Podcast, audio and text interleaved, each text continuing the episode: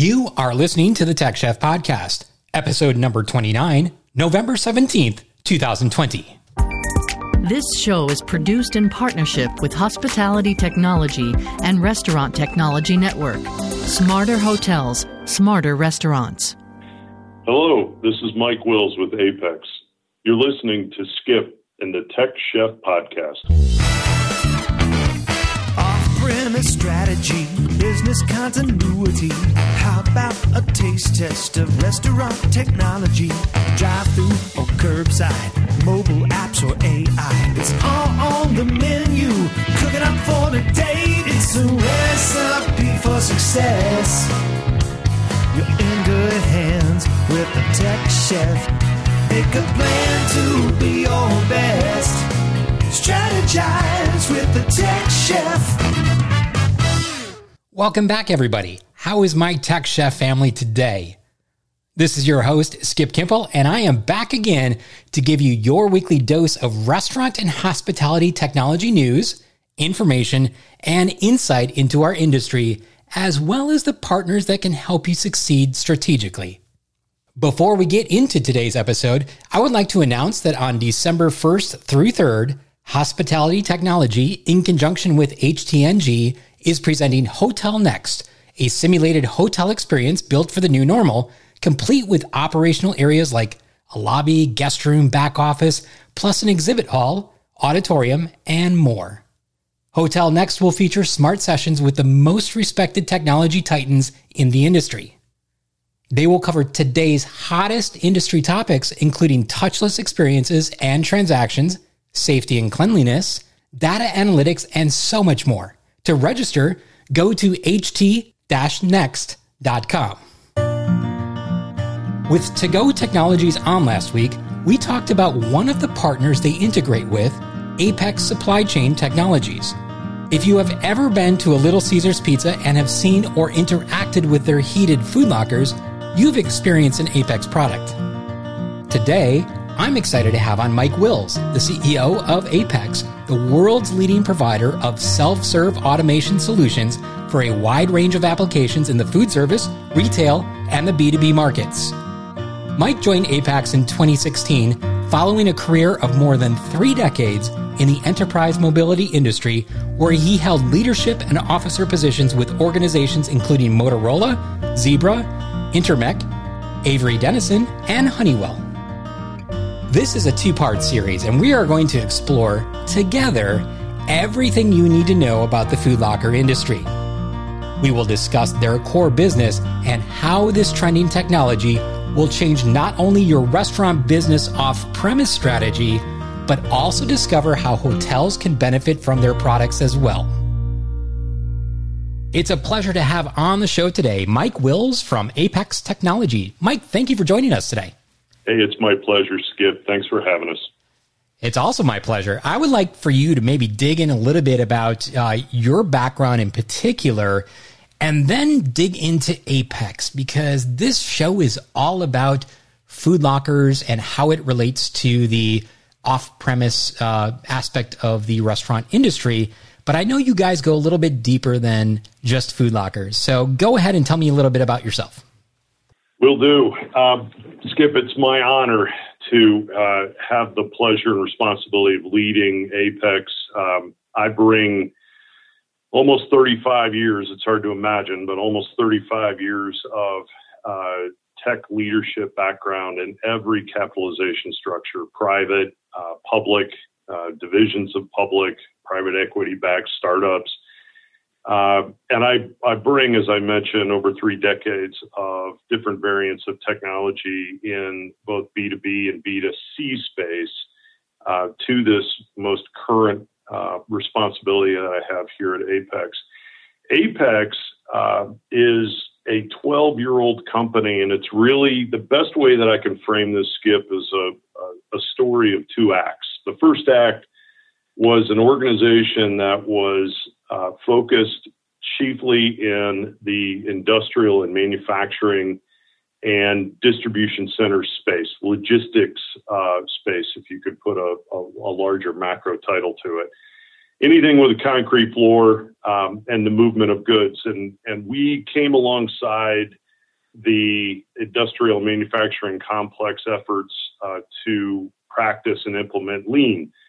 And we became the subject matter experts in helping uh, get the right things to the right people at the right place and time throughout their organizations. We help them walk that balance beam of uh, managing uh, critical things of value, whether they were consumables um, to be used on a manufacturing line or uh, things that were multi use, but uh, you needed to really track them and make sure the right people got them at the right time to get their jobs done correctly.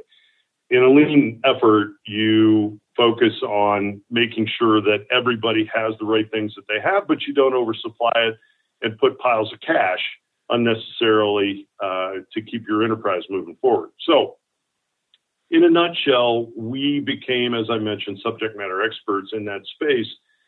And several years ago, Skip, we started to look beyond that and we realized, and really with a, a macro trend driven by uh, digital ordering in the B2C space, in retail and food specifically, in those two markets, um, with this this mega trend taking place with this huge preference and move to digital ordering, that many of the same challenges and issues that we spent years perfecting and working out in the industrial and manufacturing space were still taking place in food service and retail. So Act Two was to take all of that competency and put it to work developing a set of solutions from a cloud-based hosting software hosting infrastructure out to point of use solutions in restaurants and in retail stores um, as our second act of,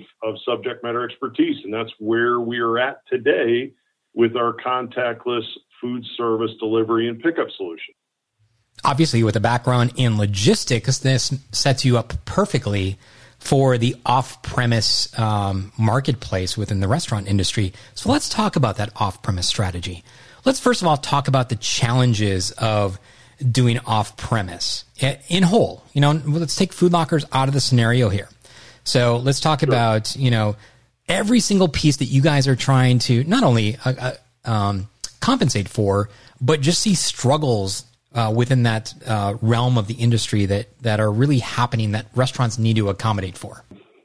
Obviously, we're living in a post-COVID world today. The, many of the same challenges that you just outlined, Skip, were in place uh, pre-COVID. Uh, now they've accentuated themselves. Uh, they've become more pronounced and bigger, and frankly, operationally threatening to the brand's existence moving forward if they aren't addressed.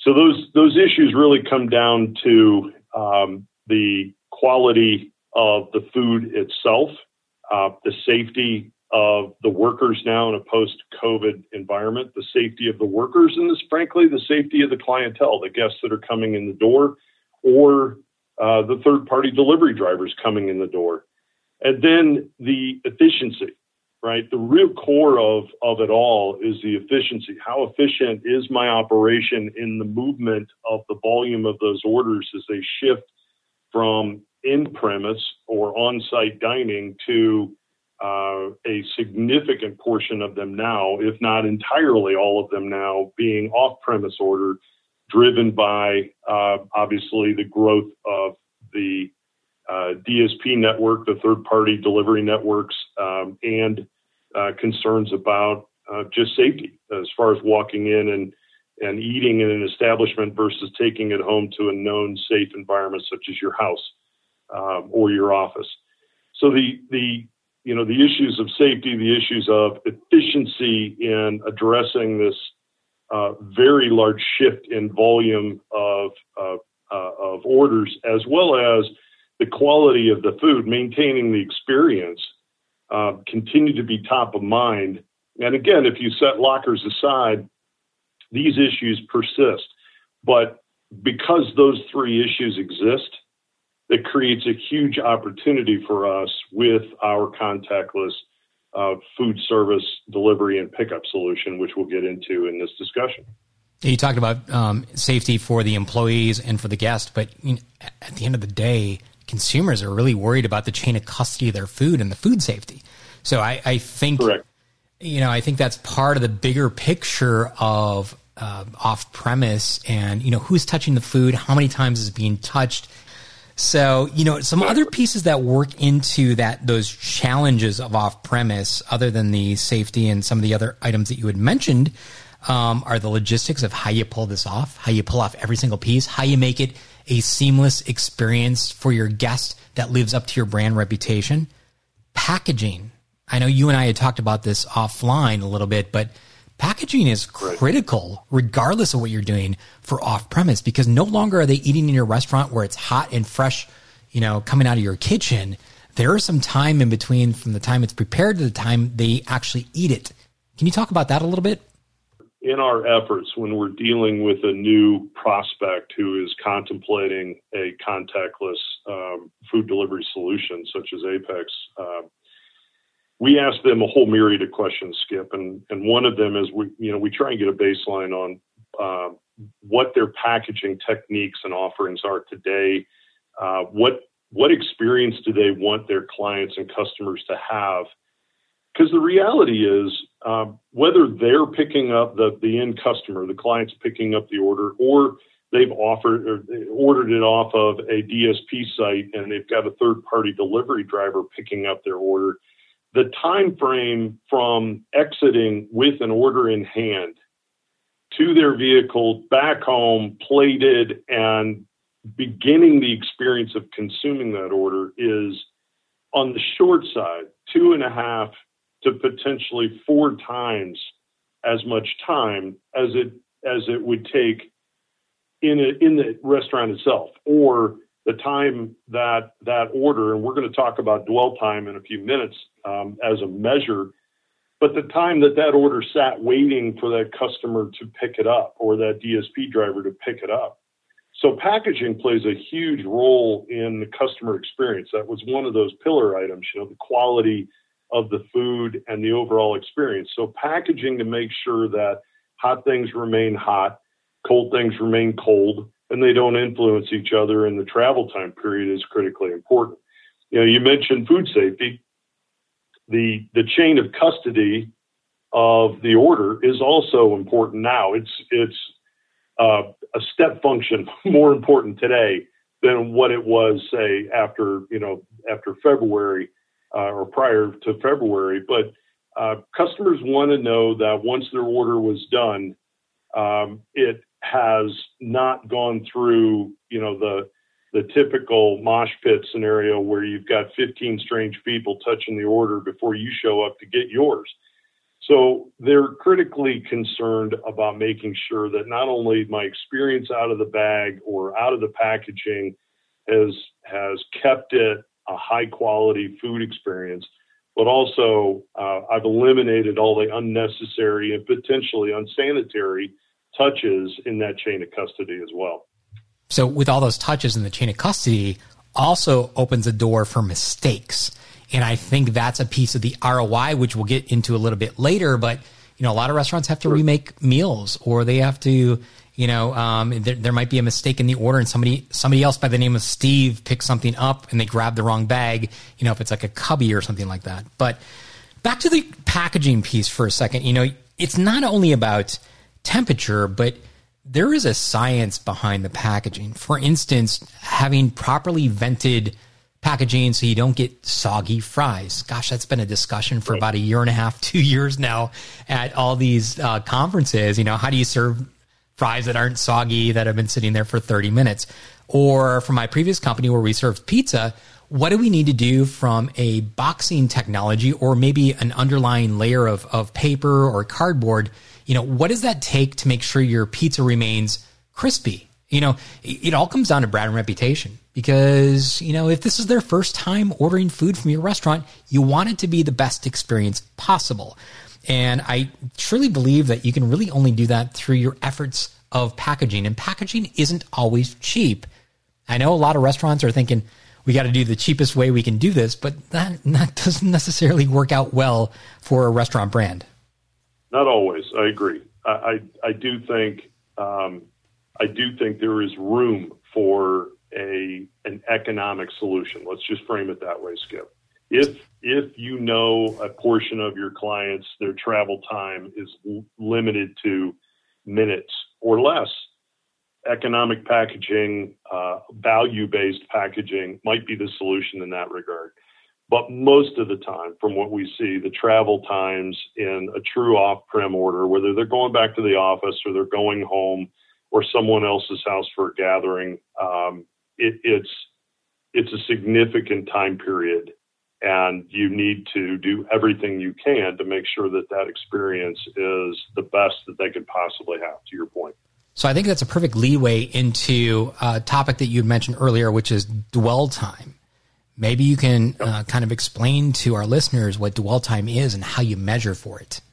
Dwell time as a function, and it's one of the process uh, questions that we map out with a prospect and a, uh, a practicing client. You know, we we're a data driven and a metrics and KPI driven organization. So uh, we have dashboards that measure and monitor the health, productivity, uh, capacity availability of our of our solutions um, throughout the entire operating calendar and day and and shift time of of a of a brand. And dwell time is a critical measure to us. Dwell time by measure is the time in which the food order is complete and loaded into our solution. At that point in time, when your store associate team member presses the prompt on the back of the user interface on the back of our device, which is a touchscreen display, and they press complete order, and at that point in time, the clock starts on dwell time skip. At that same time, a message is now sent to either the DSP driver or the end user themselves that their order has been delivered and is ready for pick uh, for pickup at the location where they ordered it. And embedded in that, they have uh, a unique and very specific pickup code that is unique to just their order. That dwell time starts at that point in time that I just described when the store associate loads and completes the order. And the other end of it is when either the driver or the end user enters their code or scans their code. And that signifies, okay, the correct individual, remember back to our mantra, the right things to the right people, the right place and time this correct or right customer is now in the store to pick up their order. They scan that code, the door pops open automatically, and dwell time ends right there. Dwell time is a function, it serves a lot of important data feeds, Skip. It tells an operator um, how long my orders are waiting inside uh, the compartments for a pickup, and it might uh, allow me to deal with time of day, um, the type of orders, the size of orders, et cetera. I might have to deal with some packaging items because the dwell times um, might be a little longer than what I'd like for certain orders. Um, back to our earlier conversation.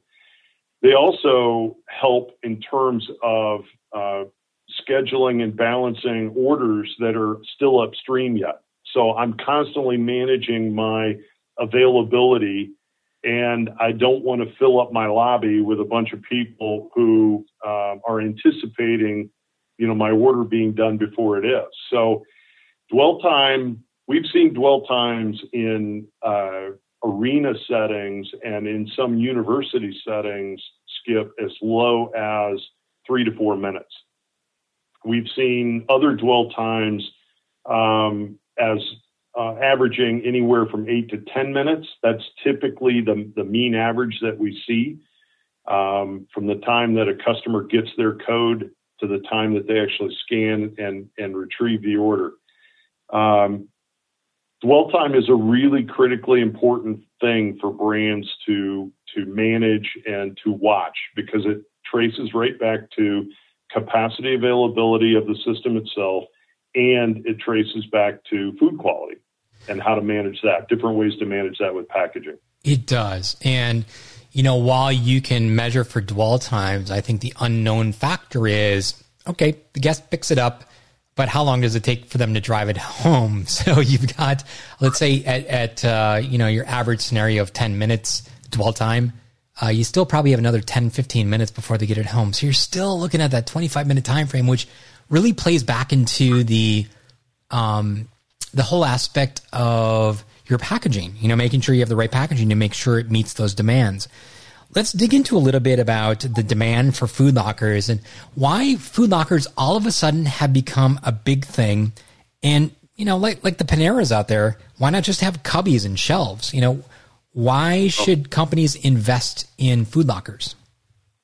Yeah, I first of all, I want to tip my hat to uh, Panera and other pioneering brands for um, testing alternative methods to service their clients. For sure. I, I mean, they're They've always yeah, been I, they've always been cutting edge, and you know whoever heard of of uh, you know Cubbies before Panera? I mean, it, it, still works effectively, but obviously food lockers take it to the next level. They do, and so you know if, if we can step back from um, different attempts to solve the problem, it really falls into um, it falls into three scenarios today. Um, actually, actually four. Four is always do nothing, which is I'm not going to change my processes. If you've got a takeout order, you're going to have to stand in line and, and walk up to the counter and ask me for it, and I'll hand it to you. That's a um, while it may be efficient, it may be efficient for the food service operator. It's a total downer in terms of a customer experience, um, and so repeat business is a serious question mark if you don't change to adopt to the new shift in off-premise ordering and, and eating. So the other scenarios that we've seen, and you alluded to it, um, is a cubby, uh, an unattended shelf system where once an order is complete, I, I bag it up um, and I write on it or I print off a receipt with Skip's name or Mike's name on it, and I set it on a counter. Um, during any kind of peak rush time, whether it's breakfast, whether it's lunch or dinner, um, there's multiple bags out there in those environments. We've all been there. We've all seen them. We know what that looks like. Um, I can tell you after talking to many brands, and there will be many listening to this podcast, and will probably be shaking their head up and down, going, Yep, that sounds right what ends up happening in a typical uh, single operating day is if they implement a cubby based system, a non attended cubby based system, they'll lose several orders a day. On the low end, two to three orders a day they have to remake. On the high end, I've heard as many as six or more. Um, but let's just use two to three orders a day. That's two to three orders a day that are mistakenly taken, one or more skips, one or more Mikes, and I just don't take the time because I'm on the phone and I'm talking and I see a Mike on a label and I grab it. And I'm four blocks away driving home or to the office and I open it up and realize it's the wrong order. Um, very unlikely I'm going to turn around and bring it back. Secondly, the real Mike isn't going to want the order that I just opened up in my car. So, regardless, uh, you still have to remake it the issue with that is you've got the gross margin hit because you got a raw material hit. All of that's gone and you have to remake it. So it's a margin hit to your operations. Secondly, it's a negative customer experience times five, times six, right? I ended up with a food order, but it wasn't the right Mike. And so I didn't get what I wanted. And the real Mike didn't get anything. So it's a, it's a multiplier of negative customer experiences and a hit to your profitability. I've also seen, to change categories on how people have tried to solve this, I've also seen people throw labor at it. Um, this is a very expensive scenario as well, Skip.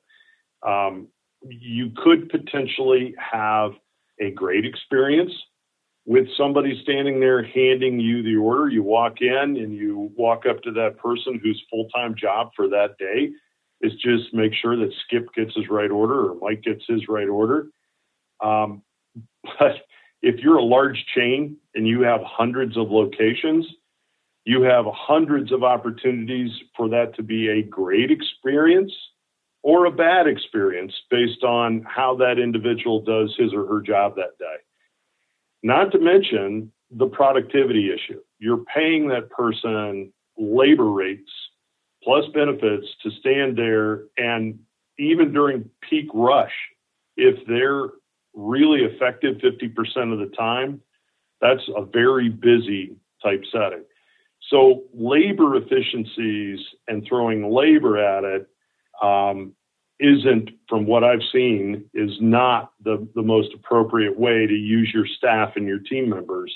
Nor if you have a broad base of brands, um, probably the most appropriate way to give a consistent brand experience as well.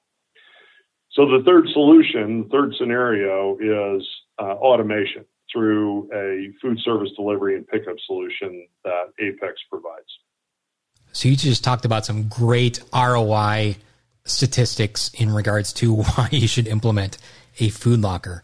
I want to take a little bit of a step back in regards to by the way for all my listeners i apologize we are going to go over what we normally do for a time frame today because i think what we're talking about is so important to the future of restaurants and how we're going to move forward that this really warrants the opportunity to um, to, to, talk to Mike and his expertise to really dig into this uh, business case scenario a little deeper. So, Mike, I hope you don't mind if we run over a little bit here. Not, not at all. Great. So let's, like I said, let's take a little bit of a step back and talk about different types of food lockers. So I'm, I'm envisioning, you know, I've talked to several colleagues that are looking at food lockers, but there's a lot of people out there that don't really understand all of the aspects of it. So let's talk about the different form factors of a food locker, along with the different, you know, heated technology, cooled technology, ambient, etc. Can you dig into that a little bit?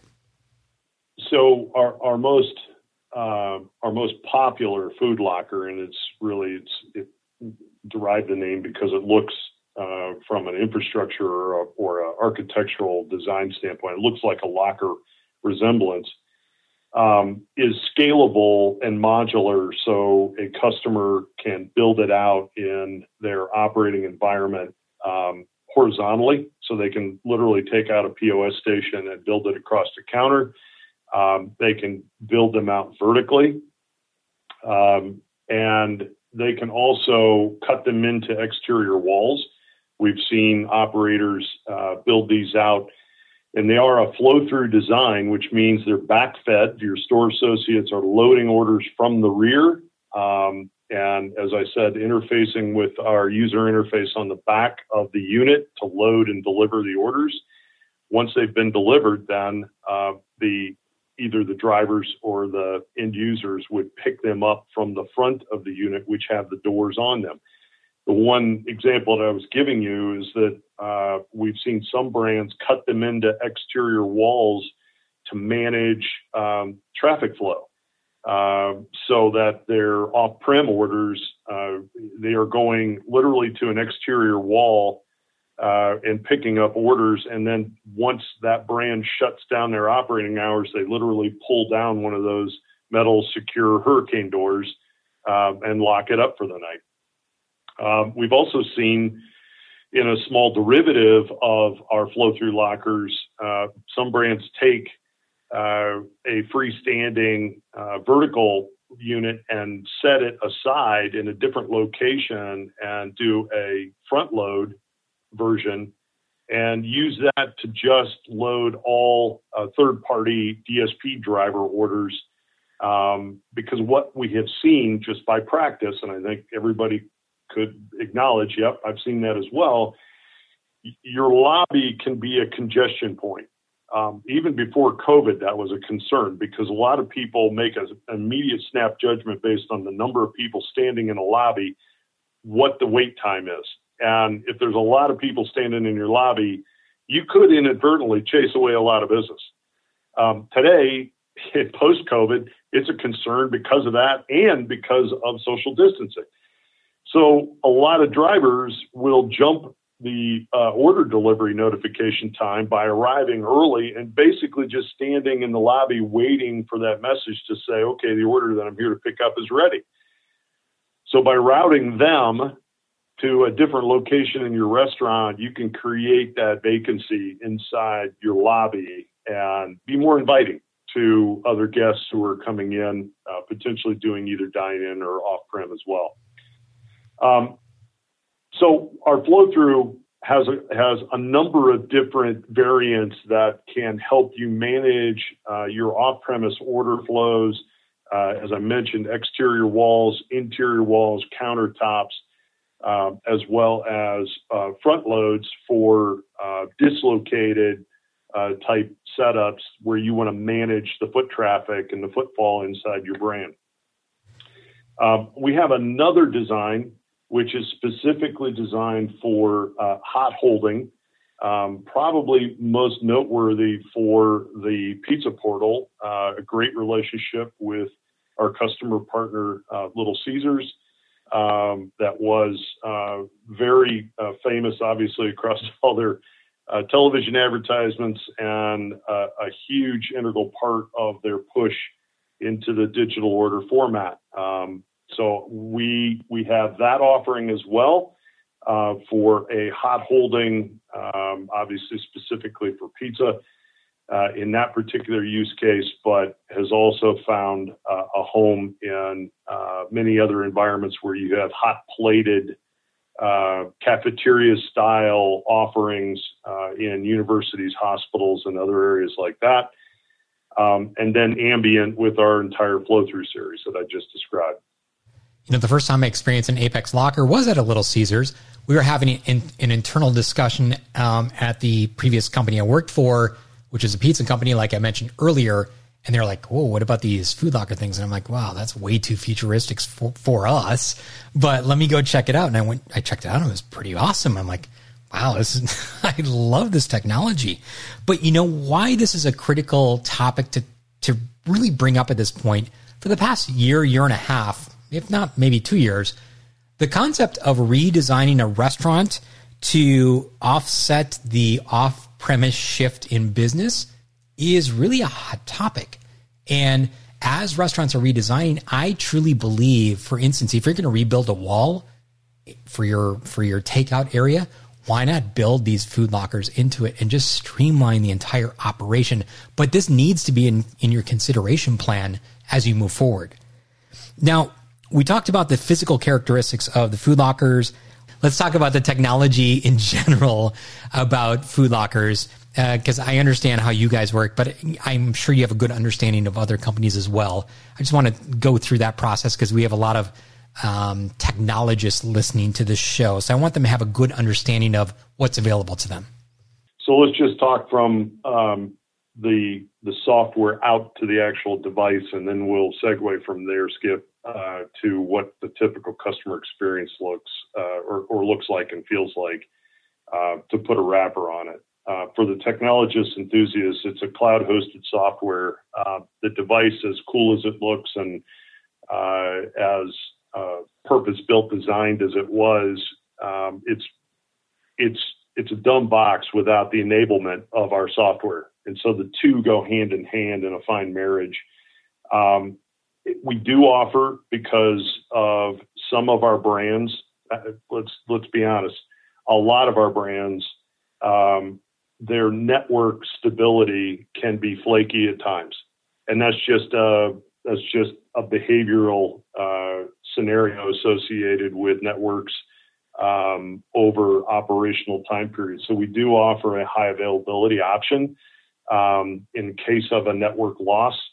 Uh, we basically roll over to a cellular network for a period of time to keep your delivery system up.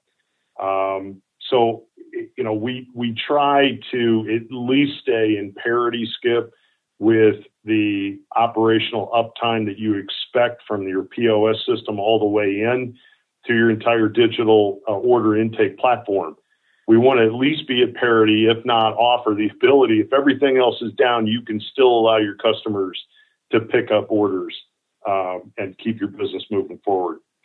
Touch screens that we talked about. Uh, we have a scanning platform both on the uh, uh, store associate side uh, as well as the customer order pickup side.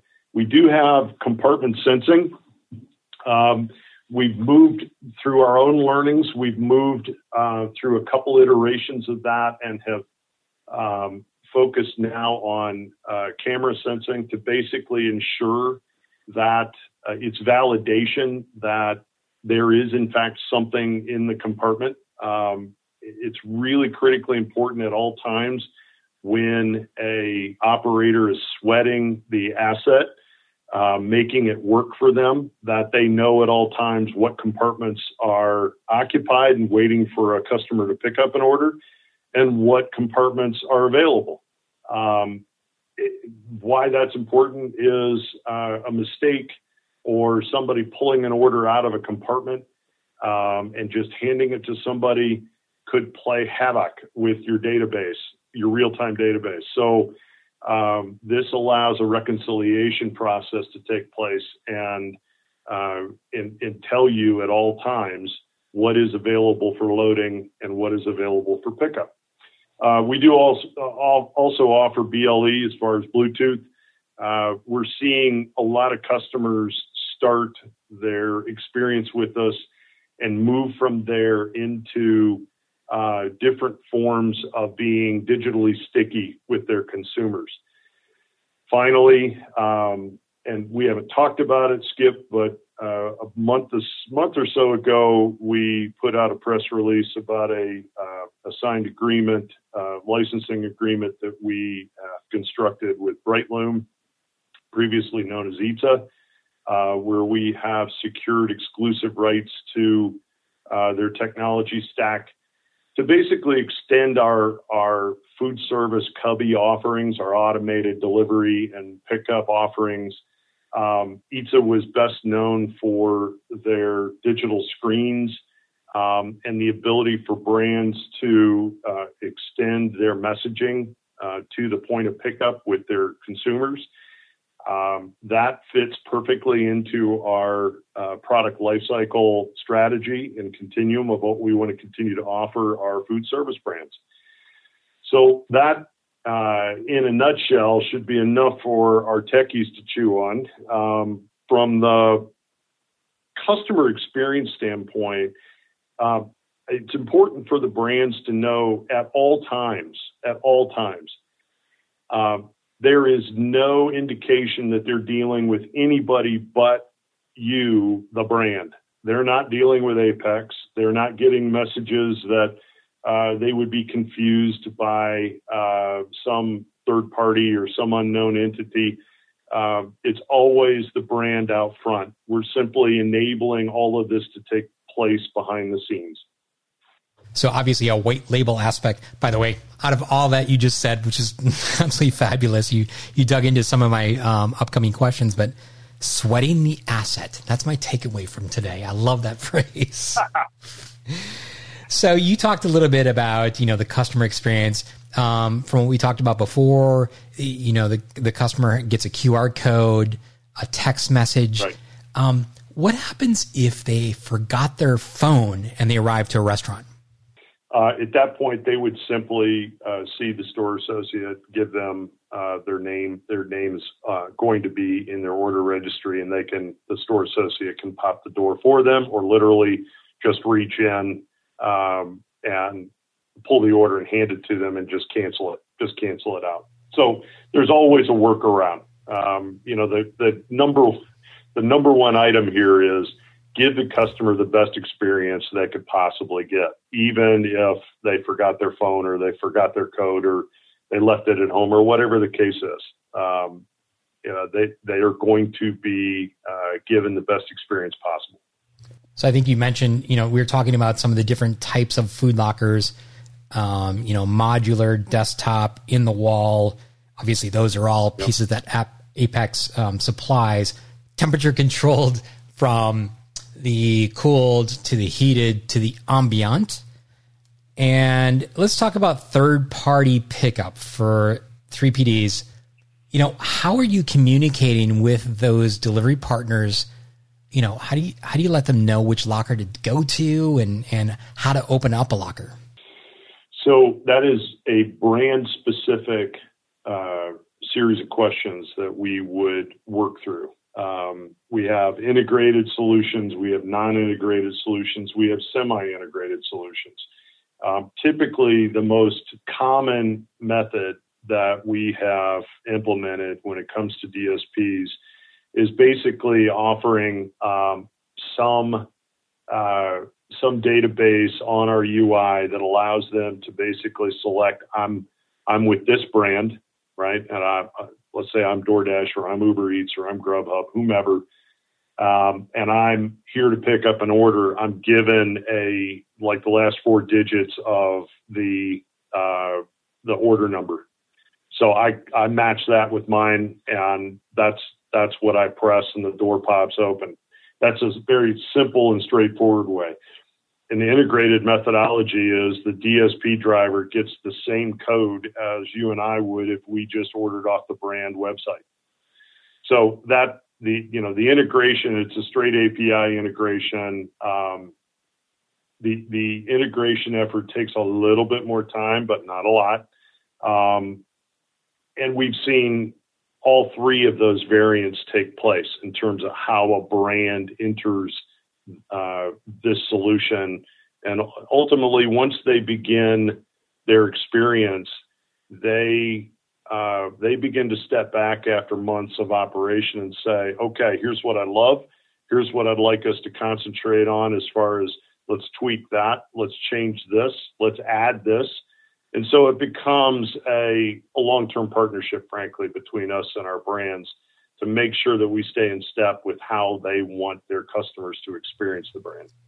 Now, last week I had on the show Sean Schenkel, CEO for Fresh Technologies, and um, you know, obviously, the reason why I came across your name and your company first is because he had mentioned it in a previous conversation about integrating into food lockers. This is a long time ago, but obviously you had that API in place where he was able to implement it.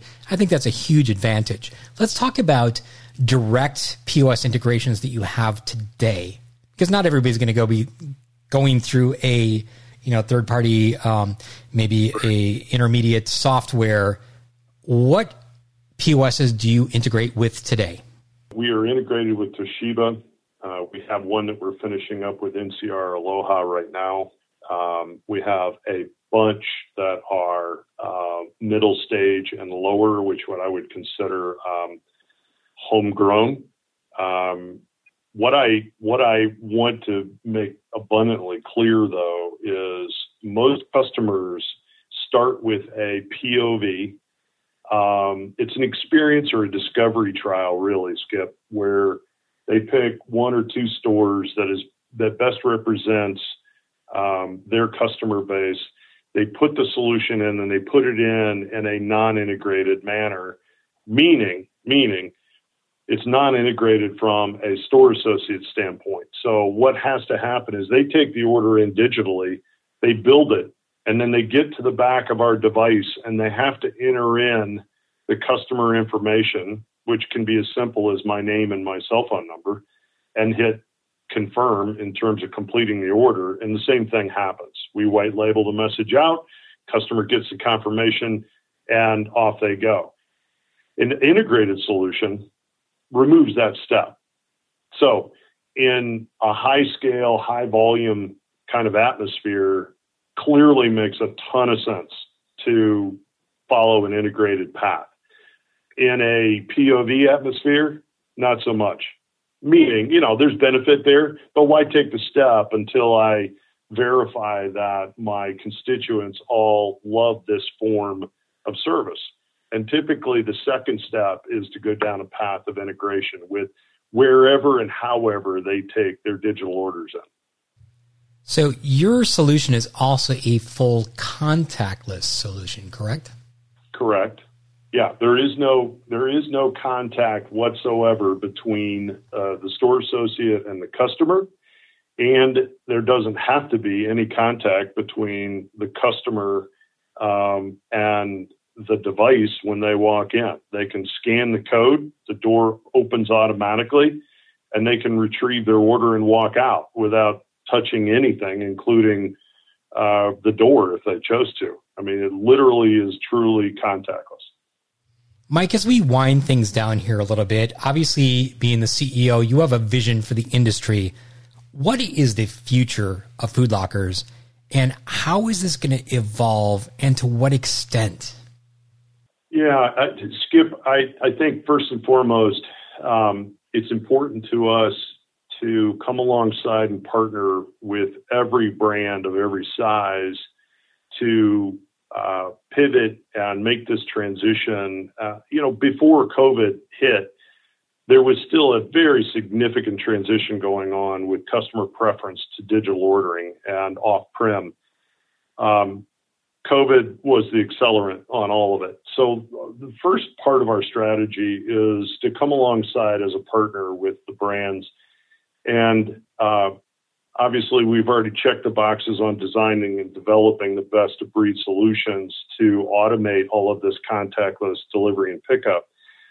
But then travel with them as their brand and the service to their customers changes based on customer preference, based on the type of foods or products that that they're offering and continue to make them as efficient as possible, which is delivery of higher earnings to the bottom line and make their guest experiences the best possible because that always translates into repeat revenue for them.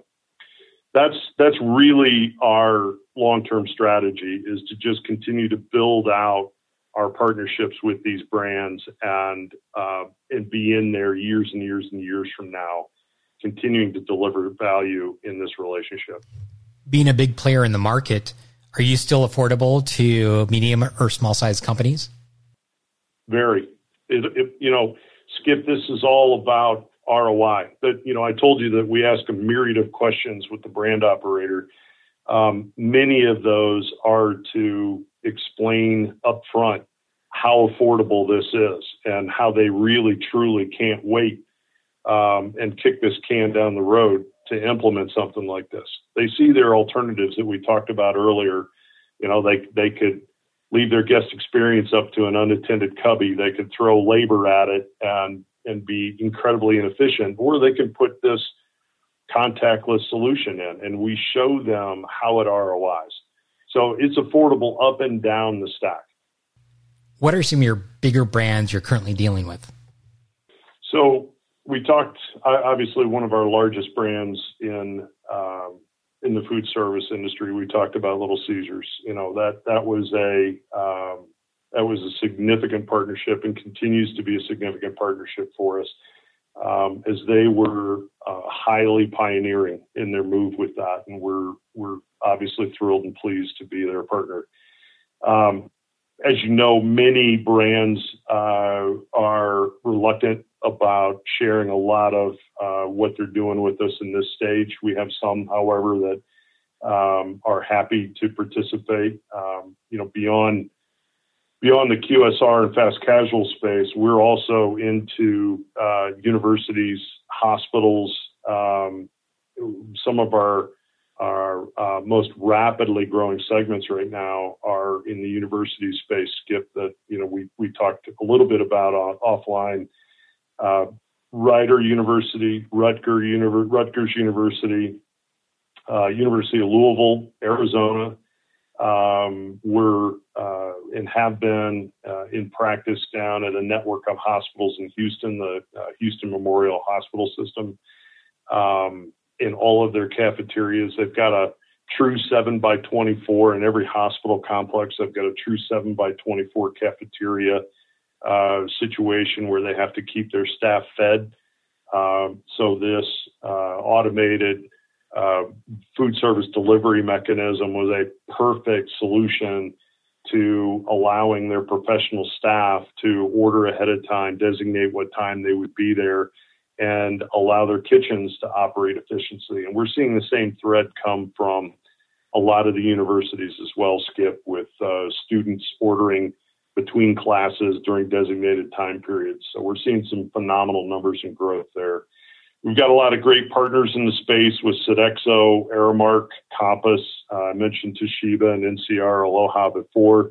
Uh, so we're well represented, and that list continues to grow, Skip. And it's um, feels weird to say, given the time with with uh, COVID and everything, but this has been a uh, an exciting time to be in this space, to be a part, rolling up our sleeves, to be a part of this um, transition period with all these brands, and we look forward to what 2020 uh, will bring all of us. Definitely, people are looking for those difference makers within their company from the off premise piece. And obviously, you guys know what you are doing. You're not new to the market. How does somebody get more information about Apex and who do they contact? Simple. Um, you can look us up on our primary website, which is apexsupplychain.com. Um, ask for, and there's plenty of uh, inquiry buttons located on there. You can also hit our info box um, at, at uh, apexsupplychain.com. Uh, and Ashley McNamara, who is our Senior Director of Marketing, would be happy to uh, assist. And I know Ashley's sitting in the background. Ashley, thank you for setting this up today. You've been a, a trooper to make this happen, and I appreciate you getting the CEO on to talk to our listeners. Thank you so much. I just got to let you know, my office air conditioning is down right now, so I'm officially I'm officially sweating the asset. I'm just saying that right now, uh, and that is that is my new catchphrase. So, Mike Wills, thank you so much for kicking off this series on food lockers you have been a great resource in regards to information uh, for our listeners. And it sounds like you have a great product. And I hope you all of the success in the future. Thank you, Skip. It was our pleasure. Thanks for having us.